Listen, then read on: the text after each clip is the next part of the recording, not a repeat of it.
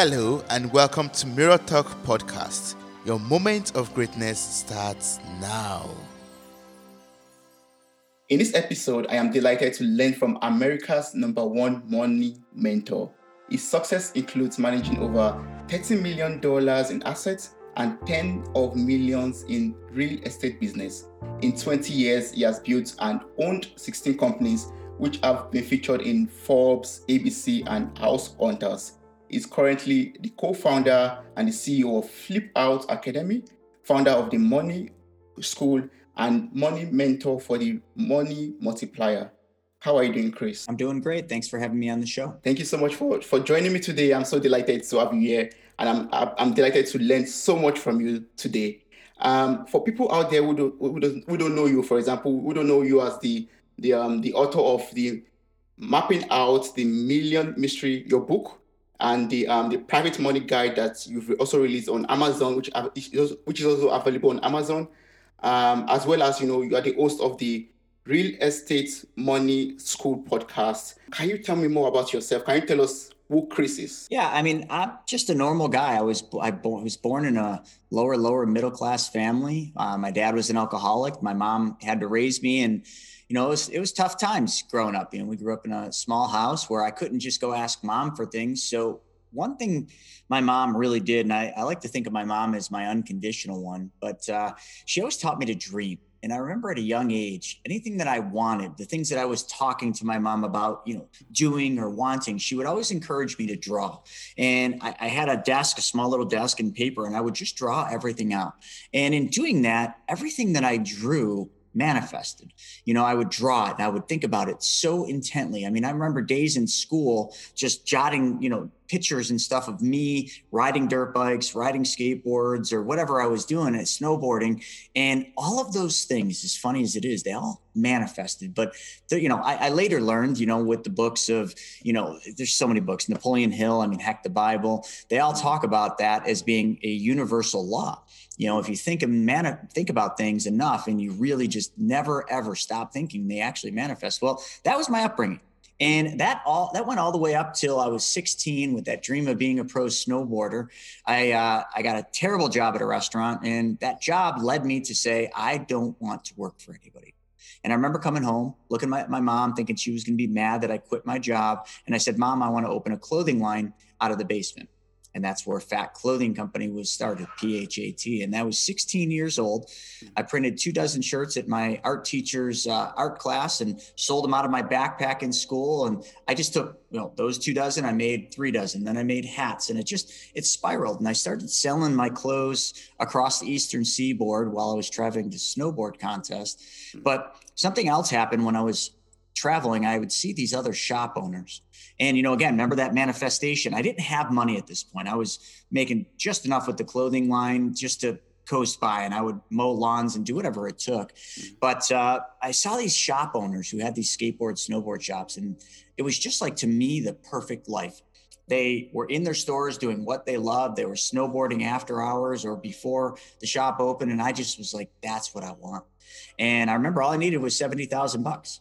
But that was that hard reality at 17 years old where I realized that money is kind of a strange thing. And, and, if you don't understand it, which I certainly did not at this age, I got turned down by every single person. Every bank turned me down. My family members all turned me down. Some of them said I was crazy and offered me jobs at the places where they worked. And it was a weird spiraling effect on my life because I started to question at this point whether I was really crazy and thinking this was possible.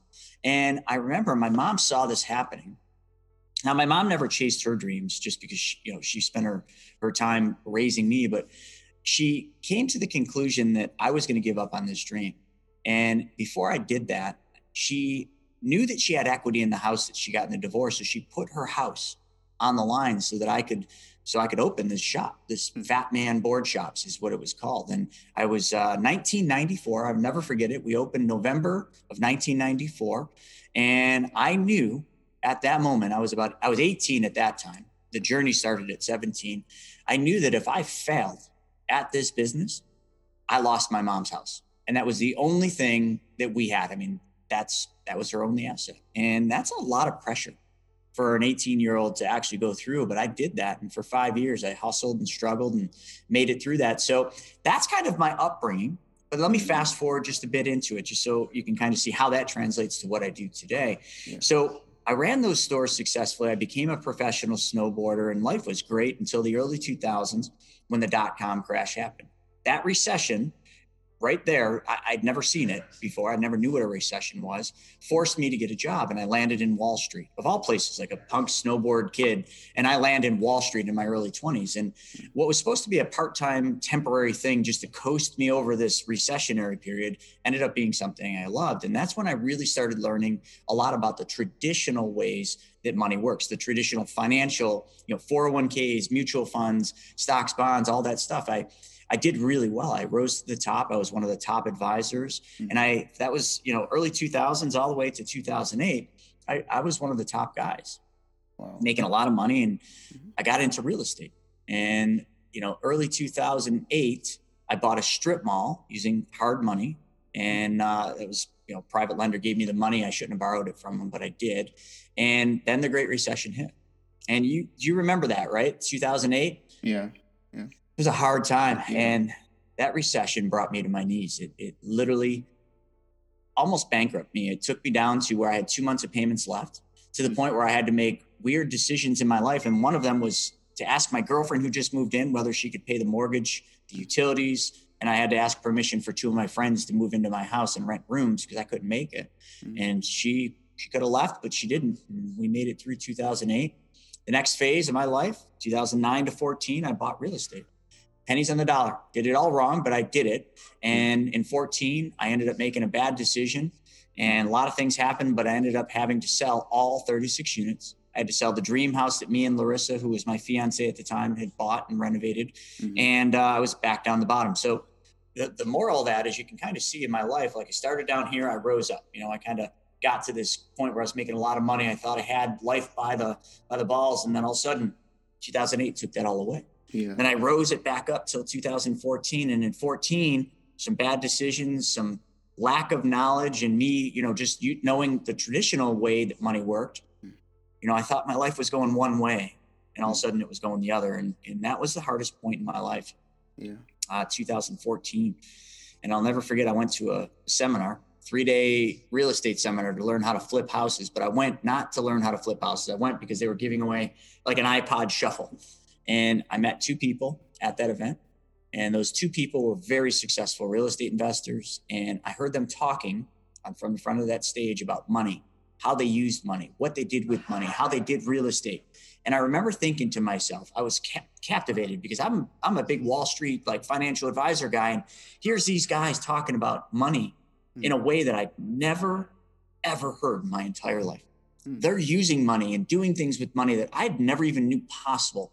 And I started questioning every single thing I'd ever learned. And then I started looking at, okay, I've been riding this roller coaster, but these guys haven't. These guys weren't riding a roller coaster. These guys were capitalizing and making a ton of money hmm. in these hard times. Because remember, that was 2014, still the aftermath of the early 2000 crash. And they had made money all the way through, actually became multimillionaires through the 2008 crash. And I'm like, why did I lose everything? And these guys are making it all.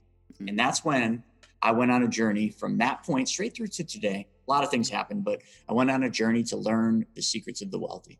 What do the wealthy know that we don't?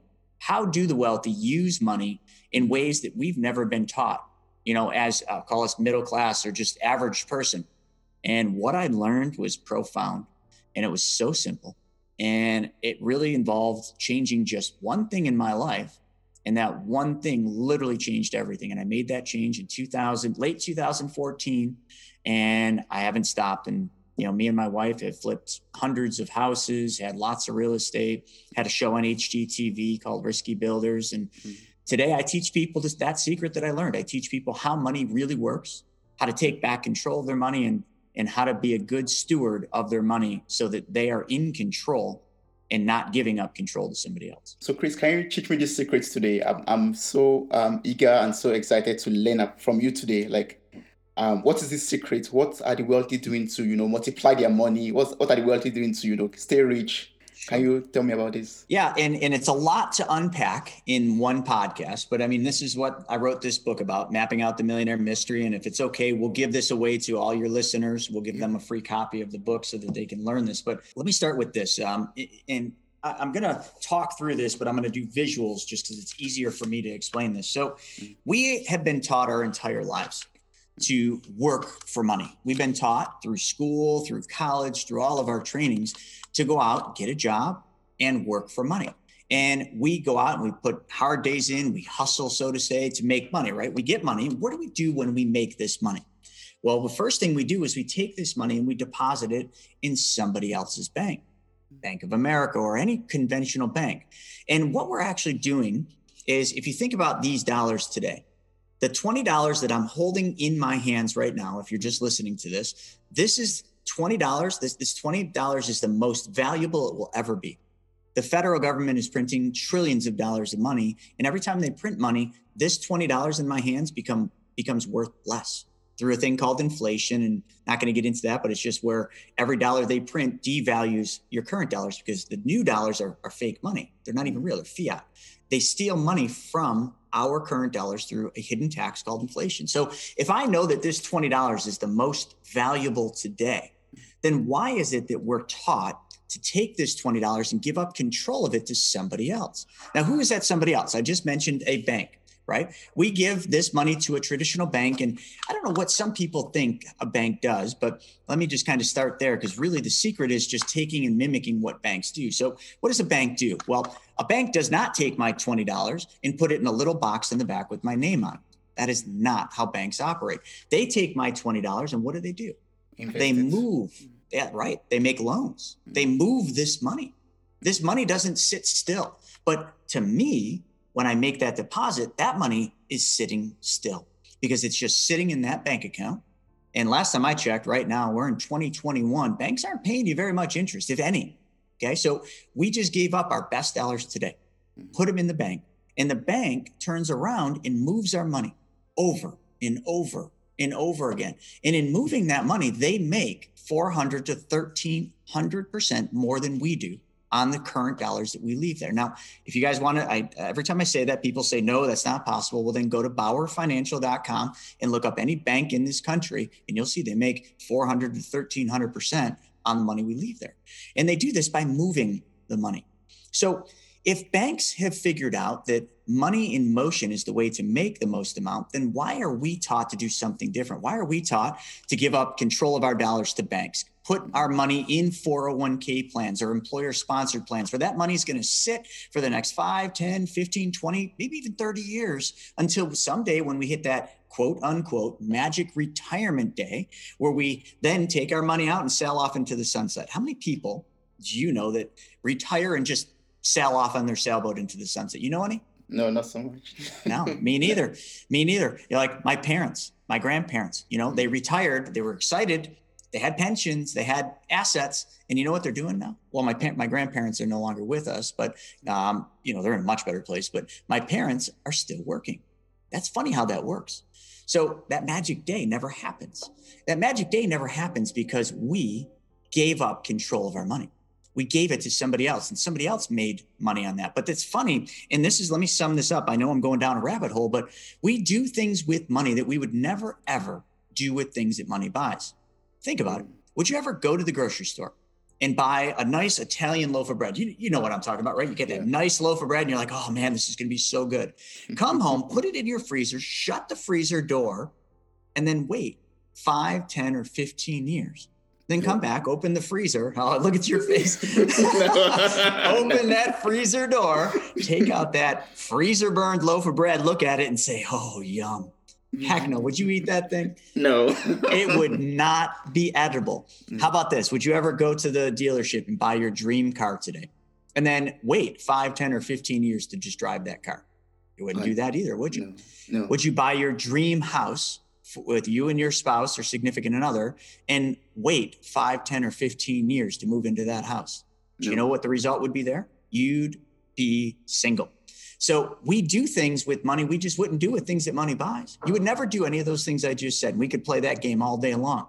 But that's exactly what you me and everybody else has been taught to do with our dollars mm. is to give up control, put them somewhere else, and just let that money sit. And then we've been taught to believe in compound interest and all sorts of other things. But in doing that, we don't have control of our money. Mm-hmm. So now that we understand that that's the biggest problem, and I could go a long way with that, but let me let me talk about what the wealthy do with money. This is what I learned. You see, I had always subscribed to that. When I was an advisor, what did I do with my money? I put it in banks. I tried building up my bank account to be as much as I could. And then I would take my money and I would invest it and put it in my 401k. Why? Because that's what I was told to do. So holy crap. Like, okay, maybe that's what everybody else does. They put it in 401ks, they put it in retirement accounts, or I'd put it in mutual funds. And I'm not saying any of these are bad, folks. I, I just want you to understand what's really going on and then understand like what change you need to make. When I heard these guys talking, they were talking about control of their money. They were talking about moving their money they were talking about doing the exact same things banks do every single day in their business, but these guys were doing it in their business. And to do this, this is where it gets really simple. So simple that anyone listening to this podcast probably is going to say, that sounds too good to be true, because it's the exact same thing I said back in 2014 when I learned this. I said, there's no way that sounds too good to be true, and it doesn't work that way. That's because just like Will Rogers said, the biggest problem in America is not what people don't know. The biggest problem in America is what people think they know that just ain't so. And I thought I knew what just wasn't so. So here's here's getting down to it. Now that we understand the problem, okay? Here's the solution. Just change one thing. Okay, I'm done. just, just, I'm just. What's what, what's you. the one thing, please? yeah. So we just need to change one thing. We need to change one thing and add one step to what we do. Hmm. Remember before we took these dollars, and now I'm not talking about every dollar you make. Okay, so I want to be clear that you know there's there's a lot more to this to unpack. So I'm just going to give you the high level. If we take just out of the dollars that we put in the bank, but we take the dollars that we would normally just leave for savings, maybe the money you're putting in an investment account, putting in 401ks, just leaving in the savings account, and we changed where those dollars went first. And this is what the wealthy do. The, the wealthy don't use conventional banks to store their capital because they realize that conventional banks don't pay them even enough money to keep pace with inflation. So what did they do? Well, if we take a trip back in time, and you can watch my YouTube video that is the IBC documentary explaining this, and we go back to the Rockefellers, the Rothschilds. I mean, you could look at Walt Disney, you could look at Ray Kroc, you could look at heck, all so many of them. But let's just focus on Rockefellers and Rothschilds, two of the wealthiest families in history. And, and if you really peel the onion, you'll find that they're some of the largest stakeholders in the Federal Reserve, which is not a government entity, just so everybody knows. What they realized back in their time is that banks were not secure enough for them to store their capital. And these were bankers, folks. These are people that were bankers. So where did they start storing their capital? Well, they looked around and they found the most financial or the most successful and sound financial companies were not banks at all because banks didn't have their own money, they had our money. Mm-hmm. Who had all the money is what they were asking themselves. And you know who what that was? Insurance companies. Mm-hmm. Insurance companies. Think about it, right? Do insurance companies like make fiat money? No insurance companies actually practice Austrian economics. And Austrian economics is very different, not to get into that, but insurance companies have all the money because insurance companies are in the business of guaranteeing things, guaranteeing that if your house burns down, you'll get a check, an insurance check. If you wreck your car, you get a, a check to fix your car. If you die, your family gets a life insurance benefit paid out to them. Insurance companies are in the business of guaranteeing, and they have been for hundreds of years successfully. And insurance companies have the probably the lowest failure rate of any financial institution there is. So what they did is they said, you know, okay, if these companies are so sound, so strong, how do we do banking with insurance companies? Now, I don't know about you, but I was thinking, okay, well, can I just walk into an insurance company and say, hey, Mr. Insurance Company, can you take my money and just put it in a deposit account? No, you, you can't do that. They'd laugh at you. They'd be like, uh, we're not a bank. But you can create banking systems with insurance companies the same way the Rockefellers, the Rothschilds, and all those other famous people that I mentioned uh, do. And here's how. But I need, before I say this, folks, and same thing with you, I, I need you to keep an open mind because what I'm going to tell you next, you're going to have a preconceived notion in your head of what this vehicle is because you've been taught that it only works one way. but I'm going to prove that completely wrong today. So, what is this vehicle that insurance companies have that we can use for banking? Here it is. Very simple. It is a specially designed and engineered whole life insurance policy from a mutually owned company that pays dividends. Cat's out of the bag. Now, at that point, when I heard that, just like when your listeners are hearing that, you're probably thinking, wait a second, no way. No way it works that way. Whole life I've always heard is a terrible insurance, an overpriced insurance policy that, you know, everybody says is a terrible place to put your money. Mm. Precisely. If, and it would be if you just went out and bought a regular whole life. It would probably be a terrible place to store your capital. But. I'm not talking about a regular whole life. Matter of fact, I'm talking about a very specially designed and engineered whole life policy that works very much the same way that banks, who are the number one purchasers, I think, in the world, but I know in this country, of whole life insurance. So remember how we were talking about banks being so smart earlier? They make yeah. all this money, they got us tricked. Mm-hmm. Okay, well, why, if banks are so smart with money, why would they put all of their money, or not all their money, but a big chunk of their money into these whole life insurance policies? Like they're they're either stupid or maybe they know something we don't know. Hmm. Well, I'll tell you, they know something we don't know. So if we just changed where our savings went and we took it instead of putting it in a regular bank, we took that money and instead and changed where that money went first and we put it into one of these specially designed and engineered whole life policies. Now, if any of you want to research this, it's called privatized banking, or maybe the common street name today is infinite banking concept. But I just want to be clear that the infinite banking concept is not the whole life, it's the process of what I'm going to tell you next. Hmm. So if you did that, just that one change, here's what would happen. The insurance company, through a contract, a life insurance contract, would promise you two things and, and a couple other, but we'll just focus on the two that are important for today. They would first, as of 2021, guarantee you a 4% interest rate on your money. Now, is that better than what you're getting at the bank? I, are you getting 4% in the bank? No. I'm not. I'm not.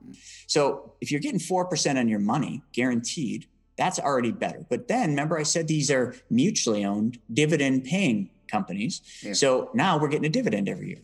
So that dividend can be up to right now in 2021, the highest that I know of is 2%. Hmm. So now if we do 4% guaranteed plus a, a non-guaranteed dividend every year, that's of 2%, we're at 6%. So now my money, and I'm just holding $20, so don't you know mistake this for the amount that I'm putting in, but just visual. If I put my $20 into this specially designed and engineered whole life and they paid me 4% plus the 2% dividend, my money's making 6%. Mm. That's way better than a bank, but it gets so much better. You see, that's not even what matters. That might get some of your listeners excited, and that got me excited. But you know what's really exciting about that? The second I deposit that money in that insurance policy, I have the ability, and only if this is done properly. Again, I got to be very transparent because people screw this up all the time. This is not a regular whole life. You can't go to your regular life insurance agent and get a policy like this. You have to get somebody like us or somebody like, you know, that is in this business, knows how to do this. It's very specialized. I can then take some of that money out. So let's just say, let's bump it up to simple math. Let's say I deposited 10 grand over the course of the year into my, my, you know, specially designed whole life. And let's just say I took, I don't know, $6,000 of that $10,000 out of that account immediately in the first 30 days that I put the 10 grand in. That's, that's control. I can put money in and I can take money out. Now I just use 6,000, but it could be 9,000. You know, it's anywhere between 60 and 90% in the first year is the amount you can take out. And when I take that money out, here's the trick. So pay attention. Uh, this is very important. When I took that nine grand out, was six or nine grand, okay, of the 10 that I put in, yeah. my 10 grand never leaves the account. So how is it that I've got 10 grand I deposited? I just took nine of it. Shouldn't I only have a thousand left if I took 9,000 out? That would make sense. Yeah. Yeah. But I have 10 grand in my account. How can that be? That means I have 10 grand earning 4% plus dividends and I'm holding nine grand in my hand. That, that doesn't even seem possible. Let's go one layer deeper. And, and again, stay with me. I'm going to talk slow so you understand this because this is the key. This is what the wealthy know that you don't your money never ever leaves the account because the insurance company gives you a loan from their general account. And that loan, as soon as I say loan, you're like, oh God, another loan, I'm going in debt. No. What if you never needed to pay this loan back, which you don't? you essentially never have to pay this loan back. That 9,000 I'm holding in my hand, that's a loan from the insurance company. Now, why would the insurance company give me a loan? And I don't have to apply for this. I don't have to qualify. They don't pull my credit. I click a button or make a phone call, and I'm holding this money in my hand in 36 hours or so, or very close to that. Yeah. The reason is this the second thing the insurance company guaranteed you is a death benefit. Someday, when you, me, and everybody listening graduate, and I don't mean from high school or college, I mean the big graduation day where we go to a better place, mm-hmm. okay, that day Okay, when we graduate, the insurance company promises to pay a death benefit to our beneficiaries. So if they're going to pay a death benefit someday when we die, the insurance company just says, well, hey, while you're living, we will allow you to access your cash value while you're alive in the form of loans. So, really, what the insurance company is doing is they're giving you a loan from their general account and they're just on their, their computer screen reducing that nine grand from my death benefit. So, in other words, nine grand Mm-hmm. Is just an advance of my death benefit. Hence why I never have to pay it back. Now, the insurance company will charge me interest on this $9,000. How much? 5% simple interest. Mm. Now, remember, how much was the insurance company paying me? Do you remember the, the number that they were giving me on my 10 grand? Like 6% on your 10 grand. Right. 4% plus the, the give dividend, 6%. Mm. So if I'm making 6%, uninterrupted compound interest, which means every year that number goes up. Mm. And the insurance company just gave me nine grand of my 10, and I'm holding it in my hand. I got to pay five on this nine grand. Mm. Didn't I just make the equivalent of, let's just say, a gross 1% on course. my money? Of course, yeah. Most people aren't even getting 1% in their bank. And I just put money somewhere, took that money out, which is now in my control, and I'm still making a, uh, an arbitrage of 1% hypothetically. Mm-hmm. Now let's go into the most important part of what this does. So now I got nine grand. What am I going to do with that nine grand? Well, I'm not going to go waste it. Okay. I'm going to look at where does all my money go every single month? Because if you want to, folks, if you really want to get wealthy, stop thinking you have to work harder, longer, take on more risk, give up control your money, and start thinking about this. Start thinking about where all your money actually goes every month grab a piece of paper and a pen and write down who gets all the money that you work hard for the credit cards, the car payments, mm. the mortgage payments, the student loan payments, the line of credit payments. You get it, right? All yes. that money that's going out the door. Somebody else is getting all of your money. So if mm-hmm. you want to build wealth, wouldn't it be a good idea just first to start by taking back the money we're giving away to everybody else? So, on that general presense, if you want to be the bank, well, this is the most important thing you need to learn you need to take back the banking functions in your life. In other words, if you owe Visa $9,000 and you're paying Visa $200 a month, which is 20% interest, I just picking a number out of the sky. I'm just pretending that, you know, I got this nine grand in my hand, which was the loan from my, you know, whole life policy. I got nine grand and I owe Visa $9,000. So what if I took that nine grand and I pay Visa off? Visa is no longer owed the nine grand, which means I no longer have to write a check for $200 every month to Visa, which means I just hypothetically saved 20% in interest because I was giving away 20% in interest to Visa. Yeah. But if I want to be the bank, then I need to treat my money the exact same way I treat the bank's money, which means that $200 I used to give to Visa, mm-hmm. that nine grand that paid off Visa wasn't just free money. That was money that came from my bank my privatized bank, which is that specially designed and engineered whole life. I took a loan from my bank and I paid Visa off. So why not just change the name on that $200 check? Mm. Instead of writing Visa on it, why don't we just write Chris Nagel's bank? And then every month I set up a bill pay for $200 to go back to my bank. What just happened there? Mm. Well, number one, you took back control of your money. Hmm. You truly did. You are now in 100% control of your money. Mm. Secondarily, I just took and recycled and recaptured 20% interest that I used to just give away to Visa. Yeah. And that $200 payment that I used to give away to Visa, I never got that back. That was just money that was gone from my family forever. But now that $200 every month, even though it's the same dollars, mm-hmm. is now going into my bank as a loan repayment to my bank, which means I have access to every penny of that $200 mm-hmm. every month that I put it in. So the first month I have 200 more in my account. Next yeah. month 400 and you get the drift.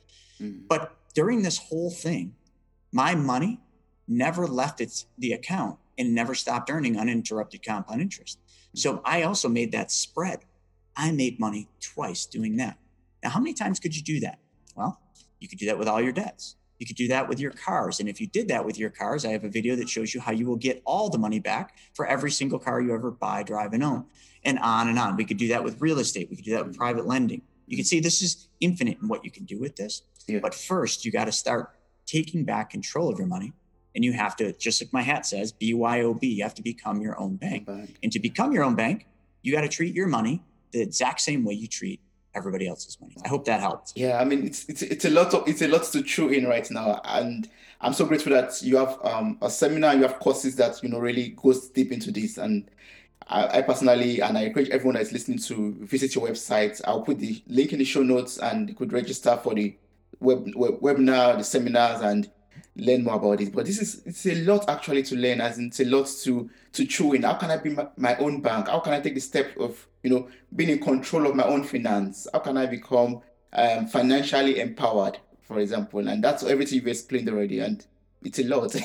I know, and there's a lot more to it. I, you know, the information I just gave mm-hmm. is literally the equivalent of the pimple on the elephant's butt. Mm-hmm. You know, it's it's just a small little piece because what I just explained, that banking function, that moving your money mm-hmm. in a circle and it all comes back to you can yeah. be done with 401k loans it can be done with home equity lines of credit mm-hmm. you know and it can be done with these specially designed privatized banking policies you know like i said i wanted to give um, you know a copy of my book to mm-hmm. everybody. So if they want to learn how this works this book does a great job of explaining the entire concept so that you will understand it. Because right now i understand your heads are probably spinning.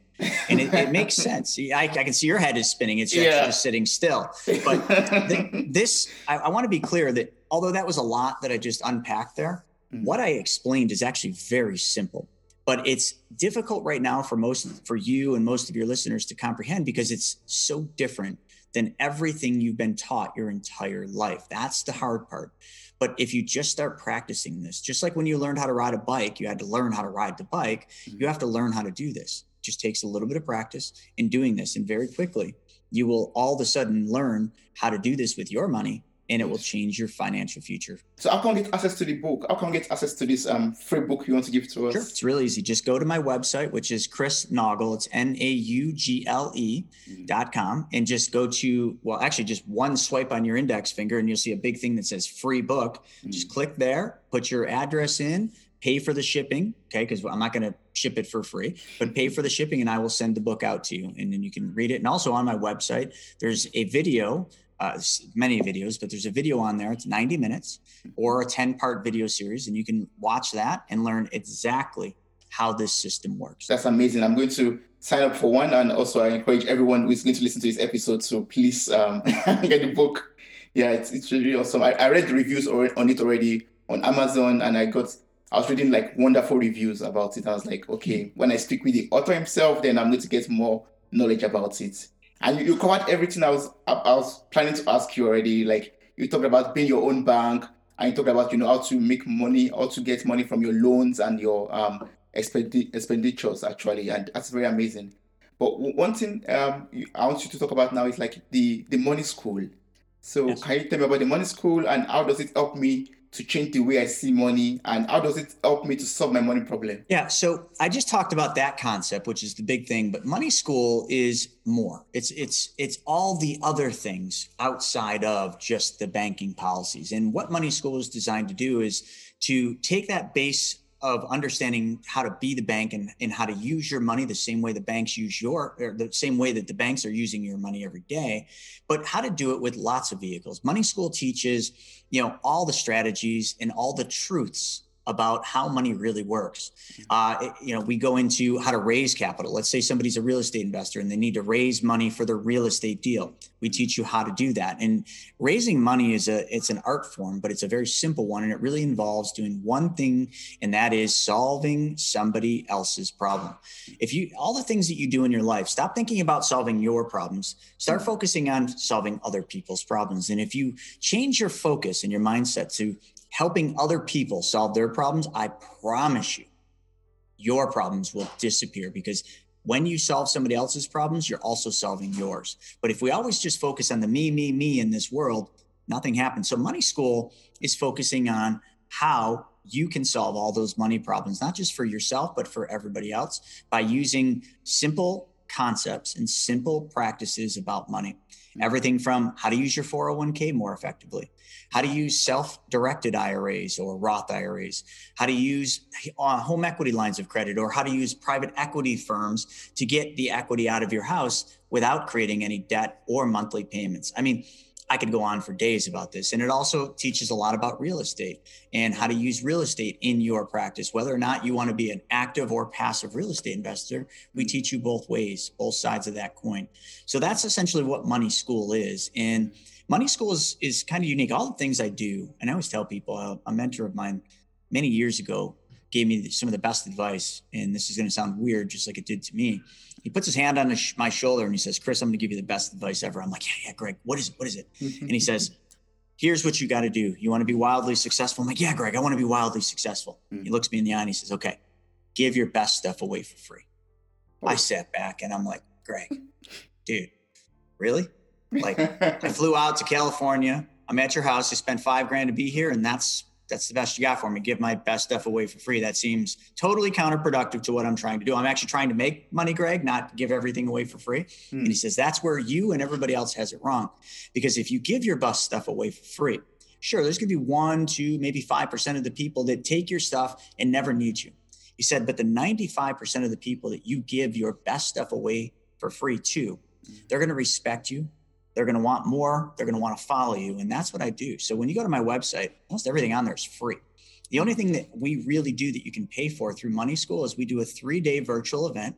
And that three day virtual event is a whopping $197 for all three days. Hmm. And we literally spend three days, myself and a bunch of my, my friends and my colleagues, teaching you all the secrets of the wealthy not just the privatized banking that's a piece of it but we teach you everything else. And that, that makes it very easy for anyone across the world who's listening to this and would love to join. Basically just click there and you know join you and connect with you online. Yeah i tried making it very simple for people to get this knowledge. They don't have to look very far. Yes yes. And youtube. I got so much stuff on youtube. Yeah, I was actually um caught up with you. I was watching your YouTube um, videos today, and uh, you have like a lot of other people who you put their stuff on your YouTube channel. Yes. And you talk about, you know, real estate, for example. And I think that's what your Flip Out Academy is about, right? Uh, Flip Out Academy is a, a, coaching company that I started back a long time ago. We don't take new students in Flip Out anymore, but it was a, mm-hmm. you know, we taught people how to flip houses, how to do mm-hmm. BRRRR strategy and rentals. But yeah, we don't take new students. So everything's under the the Money School brand now. But I do bring in, you know, experts in in real estate. My friend Justin Colby or Chris Rood or Jack uh, Petra or Pete Schreck, I think I said that right. Uh, Jack Bosch for land, and we bring them in because they're experts in the field. I'm an expert when it comes to money and how money really works. They're mm-hmm. experts in their field, and we just we bring them all on the the YouTube channel, and we do that. I think you've been on it, but we do a free wealth webinar series every Wednesday at 1 p.m. Eastern. It's mm-hmm. completely free, and we give tons of value on that thing, and it's every single week like clockwork. Yeah. Earlier, you mentioned of you know your old story from you know from 18 starting your business, your mommy selling off uh, property, you know the old roller coaster, and there are a lot of people out there, 18, 24 years old, who are trying to you know become entrepreneurs or start a business. So, what will you say um, actually made you to um, persevere or push through all this roller coaster and the ups and downs? What made you, you know, carry on and not give up? Yeah, you know, that's a good question. It's a it's a very important one right now with COVID and a lot of things are going on. So the biggest thing advice I'd give you is through my journey, you know, I didn't do everything right. As a matter of fact, I did probably more things wrong than I did right. And there was so many times that I wanted to quit. And I, I bet you a lot of the people listening, you know, if you're one of the listeners of this today, uh, you've probably had times in your life where you've wanted to quit. Maybe you did quit, you know, but here's the piece of advice I'd give you is two pieces actually. Number one, solidify and, and, and figure out what it is you want out of life. If you're working towards something in the future and you don't know what that is, how can you ever get there? It'd be like getting in your car and driving aimlessly around, not knowing where you're going. You would never arrive at your destination. So, the very first thing I would say is, what is your destination? I call, you know, I learned from a mentor and he called it the perfect day. If you woke up every day, what is the very first thing you see? What's the first thing that you smell? And then I want you to take that same idea and I want you to walk through every hour of that entire day. What does it look like? What does it smell like? What are you doing? Who are you with? What are you surrounded by? What are the things that you do every day? And if you could live that perfect day every day of your life, mm-hmm. wouldn't that be something that would be really cool to work toward? Okay. So now let's back up. If we knew what that looked like, it'd be very easy to get there. It'd be like just in your car, you just put it in your GPS and boom, you get there. Now let's mm-hmm. come back to today. To get there, the road is not a straight line. You're going to fail. And if you're afraid of failing, that is a problem because I promise you, any of you listening to this, if you are trying to be an entrepreneur or looking to start your own business, mm-hmm. I assure you, no ifs, ands, or buts, you will fail. But failure, okay, the only way to truly fail is to quit. I mm-hmm. never quit. Okay. I got kicked. I got beat down. I got, I hit the ground so many times, folks, that I did, I did, did not want to get up. And I bet you, you guys feel the same. Mm. But when you get back up, even though you failed that time, you learned the most important lesson of any entrepreneur, anyone, anything, you know, you're doing in life. That failure, you need to understand is that's the, the toll. That's the learning lessons that will get you where you're going to that perfect day. And if you think you can make it to your perfect day without failing, you might just be one of the first. So if you think you can, go for it. But when you get kicked down and you're on the ground thinking, mm-hmm. I just can't get up, just remember what I said never quit because quitting is the only way to truly fail. Sorry, I went long with that. I hope that was helpful. That was good. Looking at each problem as an opportunity, right? It wasn't always that easy, you know, mm. but I try to look at every failure now as a way to get to the next level. And also, one thing that's really difficult, and, especially in today's times, is you should all keep an abundant mindset. Just realize no matter what you're doing, no matter how you're doing it, you need you need to realize there's millions, t- tens, you know, hundreds of millions of people in this in this country and in this world. How many of them can you help? An abundant mindset is basically realizing that there's an abundance of wealth, an abundance of success, an abundance of people to help. The second you change from an abundant mindset to a limited mindset and you start looking around thinking that person's trying to take my business, that person's trying to, you know, compete with me, that person is going to steal my business, you just shrunk yourself down to a limited mindset. And now all of a sudden you're so worried about like keeping just these little things you have, you could never get to abundance. Mm-hmm. You need to keep an abundant mindset. Yeah. And it's very hard. It's harder than what I just said, but I practice that every day. Yeah. Always thinking that there's just so many people out there. I could never help them all, but I can help the people that I can help. That's an abundant mindset. Mm. But the mm. second I start thinking, oh my God, this guy's trying to take my business, this guy's trying to hurt my business, I go to a limited mindset and I start worrying about the things that are insubstantial in my life. That, that's, a, that's a very valid point because I know quite a few number of friends of mine who say, "Oh, I want to start this business. I want to go on this venture." But it seems so saturated. The market seems so saturated. The competition is so high. So why should I? Why should I bother? Why should I go ahead to start a business when there are thousands of people doing it? What would you tell my friend to do in this case? Well, first thing that that business where there's thousands of other people doing it, what is your unique ability? What can you bring to that industry that is not already there? What problem do you solve in that industry? Mm-hmm. If you start questioning yourself, saying, I, I don't know, I don't know what problem I solve, well, you need to start there because if you can't solve a problem, you don't have a business.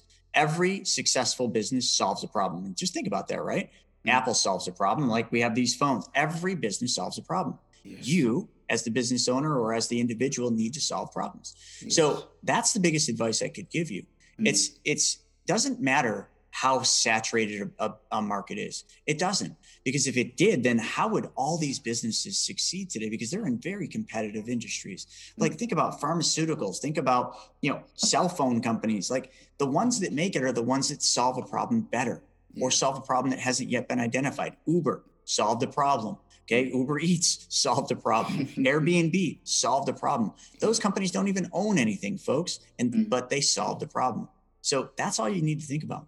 Don't don't don't look at how you know complicated or, or sorry, not complicated, how competitive an industry is. Mm-hmm. Think about how you, with what you know, can solve one problem in that industry and just go after that. Be a specialist. Yeah, just focus on what you want to solve. Yeah, yeah, that's good. Yeah. And I think that's another problem a lot of people make is you know when we first get in business, it's you know we just we're so need we need money you know we gotta we gotta make money any way we can mm-hmm. and in mm-hmm. doing that you're doing the shotgun approach you're just you're trying to you know do everything. And when you try to do everything you can't be good at anything. So you should really say in your line of work what what are a few things i can be really really good at? And then just focus all your time on those things that you have a unique ability in. And you'll watch like you'll be a lot more successful than trying to be an expert of everything. And you know you you will never get anywhere because you just don't have a unique ability. Yes, yeah, that's true. That's very true. Before we start recording, I was um, telling you about your Instagram page, which is so awesome. I'm also going to place the link uh, in the show notes of this episode so that anyone who is interested to, you know, be motivated every day on Instagram could, you know, follow you and, you know, um, yeah, be inspired like I'm inspired by your posts. So one, one of the captions that really caught and got to me or caught my attention was you, we were talking about the different stages in which purpose goes through. And I don't know if you remember this, but you said that purpose goes through um, different stages before it becomes, you know, yeah, the real purpose. Like the different evolutions in our life cycle and the different things that we do. You know, again, the other thing I can't stress enough. Remember, I talked earlier about manifestation, mm-hmm. about getting something in your head, okay, and and never letting go. If that's your dream, if that's what you want, professional snowboarder or the skateboard shops, right? This, mm-hmm. those were my dreams. And I never let go of them, even though people tried taking them away. That was me evolving through that phase. And, it, it, it, you know, it's easy for me to tell a story and just say, oh, I got through it. But during that, it felt impossible. It felt like I could never succeed in this. Everybody's telling me you got to move. You, there's no way you can be a pro snowboarder from Buffalo, New York. And I said, you know what? If I do what everybody else is unwilling to do, I bet you there's a chance. Mm-hmm. So mm. that's what I did. I practiced harder. I did things that you know nobody else was willing to do because they were work, you know. And and Thomas Edison said that you know opportunities are missed because they're dressed in overalls and they look like work, and that is so true today. Oh my goodness, folks, there's so many people that have opportunities flashing right in front of their face, and they're just going by because ah that looks like work. I don't I don't want to put work in. Hey, listen, nothing in life is easy, and that evolution of these different stages in your life, they're not going to be easy. They're just not. They're, you're going to fail. You're going to have to evolve through them and I don't remember the video that I did on that, but like yeah. I, I love that. So you know, I, I I admire everything that you do. You are you know you have this podcast you host in the real estate school podcast. You you've written books. I'm sure you are working on other projects also in, in oh, background. Oh, absolutely. yes, and you you provide great value, great content, and then you have this beautiful family. You have your wife and your beautiful daughter. How do you how do you manage all of these things together without oh, burnout, without you know yeah, getting depressed or frustrated. So that's my that's my demon I face every day. I am doing so many things. I'm running nine companies, you know, lots of staff and you know, family at home, trying to snowboard every week just to kind of clear my head. How do I do it all? Well, if if I could show you my screen here, what you would see is every single thing is scheduled. It's called time blocking. Every day, every minute of my day is blocked for whatever that task is. And I'll tell you what my day starts with. This this might be the only important thing about my time blocking. Every day, my calendar, there's a, a reminder goes off and it says two things. It says, tell my mom I love her. And then the second thing it says, and these are my reminder tabs. And then the second thing says, thank God for today. So every morning I get down on my knees, put my hands together, and I just say a very simple thing. I say, Lord, thank you for this day. That's it. I start my day with gratitude. And, and you don't have, you know, whoever you believe in, whether it's God or, or somebody else, it doesn't matter. Like that, that's just me. I don't care what you believe in, but just start your day with gratitude. Open up every day. The second you open your eyes, the first thing that you come across is what am I grateful for today? And you might be going through terrible times right now and be like, I'm not grateful for anything. There's got to be something you're grateful for. You know what? The the pants that you just put on, the, you know, everything, the coffee that you made in the morning you know that piece of food that you ate you should be grateful for all those. So whatever that you are grateful for that day and it might change every day start with that. Wow that's amazing. Yes that's good. And th- th- you just mentioned it already i think that's everything um one has to do. One has to like create schedule for everything and be very good with time management that was what i got from you now and start your day with, yeah. with gratitude. Gratitude is very important because it gets your mindset right in the beginning of the day. Mm-hmm. You know, I, I used to get up in the morning, read my emails. A bad email would come across instantly. First thing, I'm I'm in a bad mood the rest of the day because you set your mindset wrong in the beginning. But if you just start with that simple task of of you know just being grateful for one little thing, it could be the stupidest thing. I'm grateful for my watch. I'm grateful for the ring. I'm grateful for this coffee or this tea. Like what? It doesn't matter what it is. Literally doesn't make a difference just start your day that way. And then, yes, so the rest of my day is pure chaos, but it is 100% scheduled out. I'm looking at my calendar. I know exactly what I'm doing. And you know what I also would suggest not doing? Don't get into the future. Folks, I normally have a watch on that says now because it's always the right time. The only thing I focus on every day is today. I hmm. focus mm. on the now. Because if I look at tomorrow and the next day and the week after, I get stressed. I get into a world that doesn't even exist. The future doesn't exist. And the past is gone forever, folks. You can't change it. The mm. things you can change in your life are right now. So if you, if you reflect back now, can you tell me like two things that um, everyone has to learn, you know, for some young out there who is, you know, still striving and still looking up onto someone like you to become great and, you know, make a, make, you know, some impact in the world or something like that, or make some progress in business. What are two things I'm to avoid or two things I'm to learn to, you know, ensure that I actually achieve or fulfill my purpose? I've talked about a lot of those things kind of mm. just in our, our little outtakes here, but uh, yeah. two things that you would have to learn, you know, in, and this is part of that evolution. I would say first, learn how to be a good listener. Mm. I think that will help you tremendously.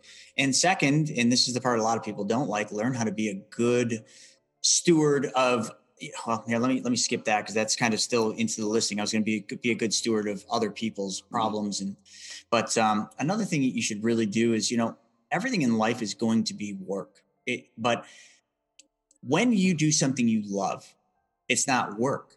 Like people are often talking, oh, when are you going to retire? And my answer is always never, mm-hmm. never. Why would I ever retire when I love what I do? I just, I might get to a point where I do and work the way I want, you know, when I want. But to me, retirement's like a fictitious thing, mm-hmm. you know, but that's the thing. So those would be the two things. Figure out what you would do for free if you could do, you know, what what is the one thing in your life you would do if you didn't get paid for it? If that, if instantly, if in your mind you're just like, oh, I would do this, then you just figured it out. That's what you should do. Because if you would do it for free, you would be really good at doing it and making money at it. But if you're doing it just to make money, like if you go into a business and you're like, oh, I can make a ton of money. I'm not going to like it, but i will make a ton of money. You'll fail. You might make a lot of money, but you eventually will fail because you don't have passion for what you're doing. Yes, passion. Passion is the word. Yeah. Yes. Wow, this is so awesome. I really appreciate everything I've been able to learn from you today. And um, I don't. There are a lot. Of, there are a lot of other things I would love to ask you, but I don't want to take too much of your time. And I'm sure by the time I go through your website, as much as I encourage everyone to do that, also, um, we're going to get your book, for example, for free, and just pay for the shipping, and also join your your seminars online and get more knowledge and you know become the best person that we can be financially, become more, more empowered, change the way we see um, and look at money, for example, find ways in which we can, you know, um, become our own bank, like your cap says actually, and um, also exactly BYOB, yeah, exactly, and also you know become people that become um, much more independent and um, find their passion for what they have to do, become good listeners, and just become better persons um, in every area of life actually. I, I really appreciate everything I've been to learn from you. Thank you so much. You're very welcome. And you are a good listener because you just recited all very, very important points of what we've talked about. Wow, you made it to the very end of this episode. Thank you so much for listening. I'm grateful for your time, your love, and your contributions. Subscribe, like, review, and share this podcast. God bless you. Bye.